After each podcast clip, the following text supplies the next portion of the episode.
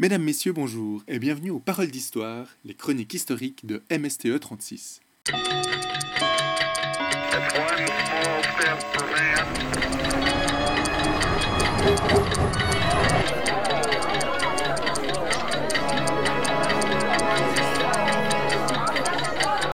Aujourd'hui, nous revenons sur une date clé de nos chronologies occidentales, 1492. Cette date, 1492, que les élèves connaissent bien, marque le début de la conquête européenne du continent qui deviendra l'Amérique. L'école nous présente cette date comme celle de la découverte de l'Amérique. Il n'en est rien d'après plusieurs chercheurs, dont Jérôme Bachet, maître de conférence à l'école des hautes études en sciences sociales et qui enseigne également à l'Université autonome du Chiapas, à San Cristobal de las Casas au Mexique. En effet, selon les recherches récentes, nous pouvons retenir trois éléments qui devraient bannir le lien entre les mots découverte, Amérique et Christophe Colomb. Le premier est le plus évident. Colomb n'a rien découvert, car le continent est habité depuis plus de 12 à 15 000 ans, voire 30 000 ans d'après les dernières recherches.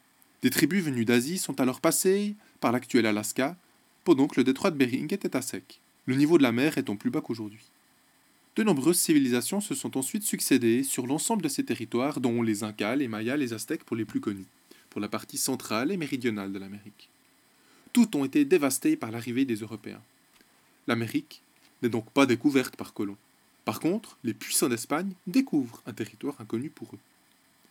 D'autre part, à la suite d'une série d'erreurs de calcul, Colomb est persuadé de mettre le pied sur le Japon, ou une partie de la Chine.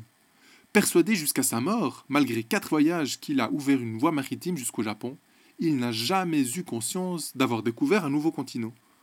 Ce n'est que dès 1502 environ, soit plus de dix ans plus tard, que le territoire est perçu comme nouveau, entre autres, par un navigateur du nom de Amerigo Vespucci. Un géographe allemand utilisera le nom d'Amerigo pour nommer les îles et terres abordées par les Espagnols, l'Amérique.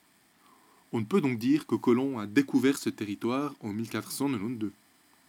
Enfin, l'appellation découverte de l'Amérique par Colomb est bien une perspective européocentriste, qui n'adopte que le point de vue européen. Par conséquent, le point de vue des indigènes est totalement exclu d'une telle perspective. De leur point de vue d'ailleurs, on ne peut pas parler de découverte, mais bien de conquête, car c'est bien de ceci qu'il s'agit.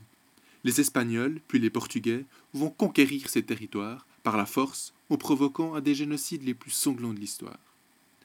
Cette conquête leur permettra de mettre la main sur des richesses fantastiques, des mines d'or puis d'argent notamment.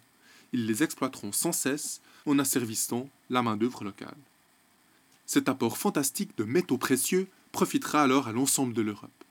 La puissance financière acquise permettra aux élites de mettre en place toute une économie d'échange à la base du capitalisme des temps modernes puis contemporains. Pour en savoir plus, à lire le numéro 355 de la revue L'Histoire de juillet-août 2010.